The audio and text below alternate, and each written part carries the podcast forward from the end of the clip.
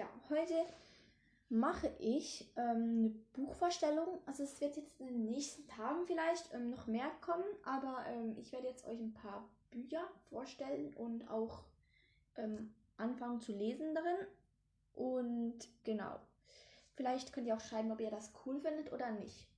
Heute ähm, lesen wir Das die Freunde fürs Leben.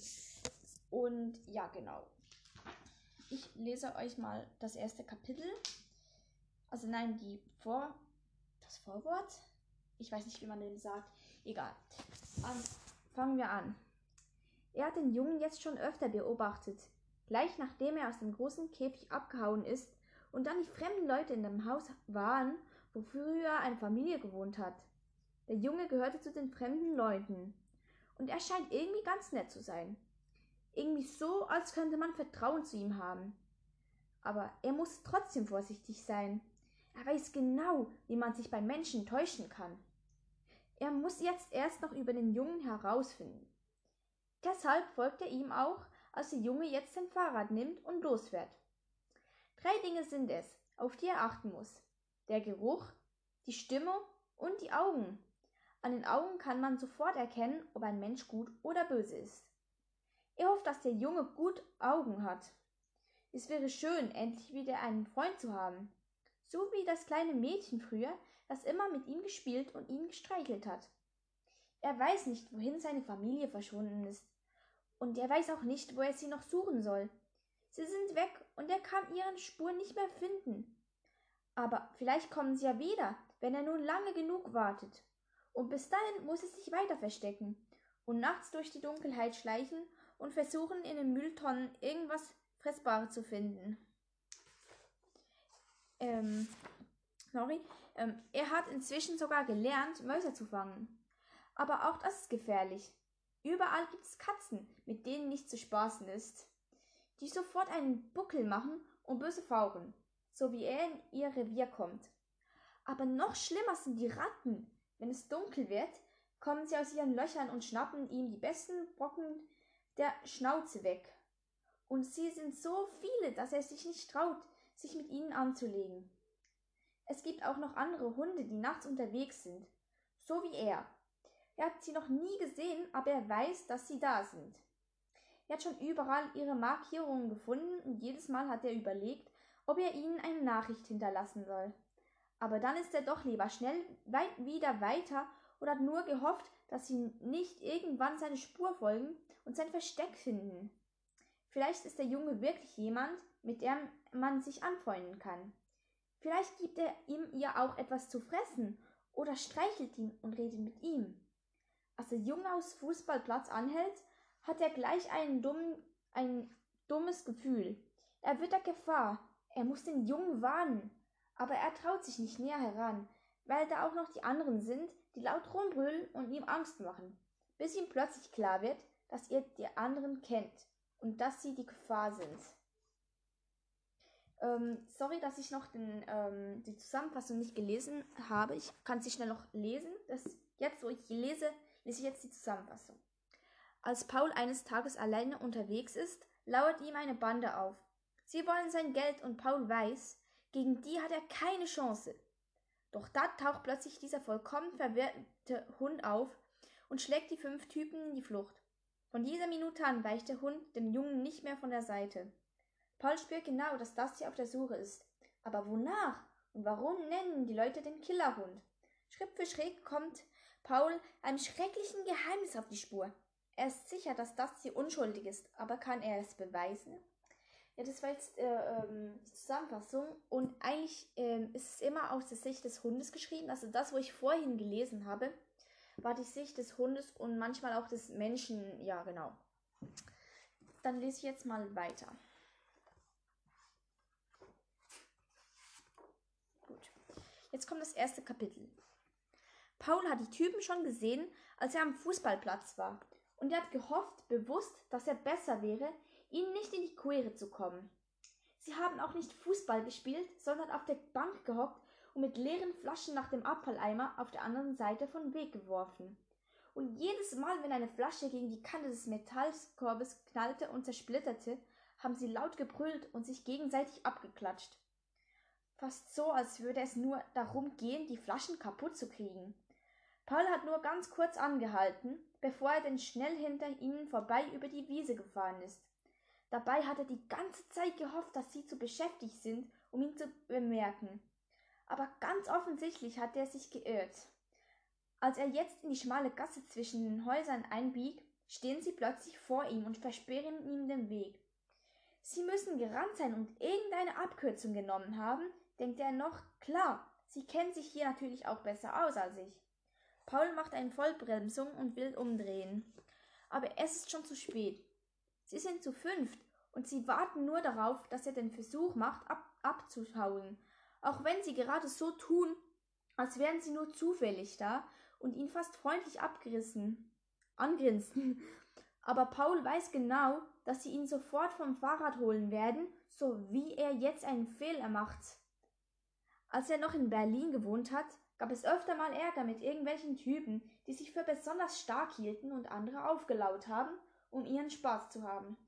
Aber das war eben auch in Berlin, wo er sich auskannte und meistens nur den Namen von einem der Großen aus der Schule sagen musste, um ganz schnell wieder in Ruhe gelassen zu werden. Mal ganz davon abgesehen, dass er da auch nie alleine eine Straße eingebogen wäre, von der er noch nie mal genau wusste, wo sie hinführte. Die fünf Typen sind ungefährlich, im gleichen Al äh, ungefähr im gleichen Alter wie er und sie tragen alle Kapuzenshirts, nur einer von ihnen hat ein Piratenkopftuch umgebunden, schwarz mit weißen Totenköpfen darauf. Sie grinsen ihn immer noch an, wenn sie langsam näher kommen. Eigentlich hat er nur eine einzige Chance, überlegt Paul. Er muss so tun, als ob er ganz normal findet, dass sie da plötzlich aufgetaucht sind. Wenn sie merken, dass er keine Angst vor ihnen hat, kommt er vielleicht davon, ohne dass sie ihm etwas tun. Er grinst zurück und nickt. Alles klar? Und selber? fragte der Typ mit dem Piratenkopftuch, der wahrscheinlich den Anführer der Bande ist. Geht so, sagte Paul, beschließt, aus auf alle Karten zu setzen. Aber es ist gut, dass ich euch getroffen habe, sagte er und hofft, dass seine Stimme nicht zittert. Hä? machte der Anführer. Kennen wir uns oder was? Nee, sagte Paul. Aber ihr wisst doch bestimmt, wo es hier so was wie ein Tief Tierfuttermarkt gibt. Ich brauche nämlich Fleisch für meinen Hund, lügte er drauf los. Ist ein ziemlich großer Hund und Trockenfutter reicht nicht für ihn. Ich brauche so richtig was mit Knochen und Eingeweiden und so. Am besten wäre vielleicht so wie ein Fleischla Fleischerladen. Je blutiger das Zeug ist, umso lieber frisst er es. Jetzt starten sie ihn alle an, als müssten sie die Informationen erstmal verdauen. Wir haben einen Supermarkt, sagte denn der anderen aus der Bande. Nur an der Stimme erkennt Paul, dass es ein Mädchen sein muss. Ihr Gesicht kann er unter der Kapuze kaum erkennen. Wenn du da vorne nach links fährst, erklärt sie ihm den Weg und dann weiter bis zum Haupt zur Hauptstraße, dann siehst du den Laden schon. Cool, meinte Paul, danke. Als er sich in die Pedale stemmt, um loszufahren, weichen sie tatsächlich zurück und machen ihm Platz. Aber gerade als er denkt, dass er noch mal Glück gehabt hätte, hält der Anführer ihn an seiner Jacke fest. Moment mal, erst müssen wir noch ein paar Sachen klären. Wer bist du überhaupt? Paul, wieso? Und bist du neu hier oder was? Klar, nickte Paul, während er merkt, wie ihm der Schweiß ausbricht. Sonst müsste ich ja nicht fragen, wo ich das Fleisch kriege. Für deinen Hund, ja? Genau habe ich doch gesagt. Ich glaube, du lügst. Du hast gar keinen Hund. Ich habe dich nämlich gestern, gestern schon gesehen und hast du auch keinen Hund dabei. Genauso wenig wie heute. Also, wo soll er denn sein, dein Köter? Mann, ruft Paul, glaub, glaubst du, ich kann einfach so mit dem rumlaufen? Der ist im Zwinger, gleich hinterm Haus. Alles andere wäre viel zu gefährlich. Der Anführer, der Anführer grinste nur und greift mit beiden Händen nach den Lenkstangen vom Pauls Fahrrad. Dann verpasst er dem Rad einen Ruck, dass Paul gerade noch rechtzeitig abspringen kann. He, was soll das jetzt? Ich will keinen Streit, Leute, echt? Gebt mir mein Rad wieder und lass, lasst mich weiterfahren. Ich bin sowieso schon viel zu spät daran. Wenn ich nicht rechtzeitig zurückkomme, dann. Genug gequatscht, unterbricht ihn die Anführer. Jetzt kommen wir mal zur Sache. Genau, sagte einer von seinen Kumpeln. Er trägt einen Schritt vor und streckte die Hand aus. Rück die Kohle raus. Was? Dein Geld, Mann. Bist du schwerhörig? Wenn du Fleisch kaufen willst, musst du ja auch kein Geld dabei haben. Und das gibst du uns jetzt, macht der Anführer weiter. Dann gehen wir das Fleisch für dich holen. Vielleicht, vielleicht auch nicht. Wirst du schon früh genug merken. Also, was ist jetzt? Äh, ich, ich weiß nicht, stammelte Paul. Also ich meine, mir fällt gerade ein, dass ich total vergessen habe, genug Geld einzustecken. Ich habe nur. Hier, guck selber. Er zieht zwei Euro aus seinen Jeans und hält sie dem Anführer hin. Mehr habe ich nicht. Echt nicht. Die Typen aus der Bande grinsten wieder, als hätten sie schon die ganze Zeit gewusst, dass kein Wort von ihm stimmte, was Paul erzählt hat. Es war alles umsonst. Sein Trick hat nicht funktioniert. Paul blickte sich um ob nicht vielleicht doch gerade noch jemand kommt, der ihm helfen könnte. Aber hier ist niemand. Die Gasse ist wie ausgestorben. Doch nicht mal hinter dem Fernseher Fenster ist irgendeine Bewegung zu sehen. Echt blöd von mir, ich weiß, versuchte Paul es einem letzten Mal. Aber ich habe euch nichts getan und ich weiß auch gar nicht, was ihr überhaupt von mir wollt. Dumm gelaufen, würde ich sagen, erklärte der Anführer. Du hast einen Fehler gemacht. Du hättest uns nicht anlügen sollen. Jetzt müssen wir dich bestrafen. Er sagt es so, als ob ihm leid täte, aber Paul weiß, dass es Quatsch ist. Und er ist völlig im Klaren darüber, dass sie ihn jetzt wahrscheinlich verprügeln werden oder ihm sein Fahrrad wegnehmen oder die neuen Turnschuhe. Aber gleich darauf steht er, wie das Mädchen, sieht er, wie das Mädchen mit der Kapuze den Anführer anstößt und mit dem Kopf auf einen Punkt hinter Paul zeigt. Auch die anderen starten nervös in die gleiche Richtung, als würden sie dort ein Gespenst sehen. Ganz langsam drehte Paul sich um. Ein paar Meter hinter ihm steht ein Hund. Ein großer Hund, der so ein Lackenhaar aufgestellt hat und die Zähne fletscht. Knurrend kommt der Hund auf sie zu, als wollte er jeden Moment zum Angriff übergehen und einen von ihnen innen an die Kehle springen. Die Bande weicht ein Stück zurück. Paul steht plötzlich ganz allein mitten auf der Straße. Und der Hund kommt immer näher, bis er direkt neben Paul steht und die Bande anbellt. Paul hat keine Ahnung, wo der Hund herkommt, hergekommen ist. Er hat ihn auch noch nie vorher gesehen. Aber wenn er sich nicht sehr täuscht, dann ist der Hund gerade dabei, ihn zu verteidigen. Als würde er ganz genau wissen, dass Paul Hilfe braucht. Ruf deinen Köder zurück, befiel ihm der Anführer, aber seine Stimme ist nicht mehr als ein heißes Krächzen. Er hat richtig Angst und die anderen genauso. Paul lässt den Hund noch einen Moment weiterbellen, bevor, sie bevor er leise sagt, ist gut, jetzt, mach Platz. Der Hund hört auf zu bellen und legt sich neben ihm hin. Aber sobald er sich aus einer Bande bewegt, fängt er sofort wieder an zu knurren. Hey, ruft das Mädchen. Es war nicht so gemeint, okay, soll nur ein Sport sein. Und jetzt halt den Hund fest und lass uns gehen. Warte mal, mischt sich plötzlich der Anführer ein.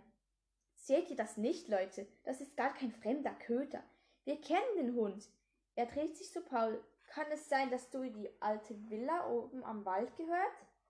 Ja, sagte Paul und nickt, wobei ihm nicht klar ist, warum sie sich jetzt alle anblicken und noch bleicher werden, als sie vorher schon waren. Dann, dann ist das, fängt das Mädchen an zu stottern, der verdammte Killerhund bringt der Anführer ihren Satz zu Ende. Er starrt Paul an und blafft. Wo kommst du mit dem Köter her? Was soll das, Mann? Wieso? Lass uns endlich abhauen, unterbricht ihn das Mädchen. Ich hab keinen Bock auf Zoff und schon gar nicht, wenn der Killerhund dabei ist. Ja, Leute, ähm, das war jetzt der erste Teil von, meine, ähm, von meinem Buch, also der Anfang von meinem Buch. Er ist sehr, sehr spannend geschrieben finde ich. Also Dusty ist im Allgemeinen sehr, sehr spannend, finde ich. Und das kann ihn ja auch jedes Alter lesen, weil es ist so spannend, ey. Ich würde es wirklich euch empfehlen. Und ja, ich lese noch weiter aus dem Buch vor, aber das mache ich an einem anderen Tag. Ihr könnt euch schon auf das zweite, äh, auf das zweite, ähm, äh, die zweite Folge freuen. Und ja, genau. Ja, Ciao, bis zum nächsten Mal.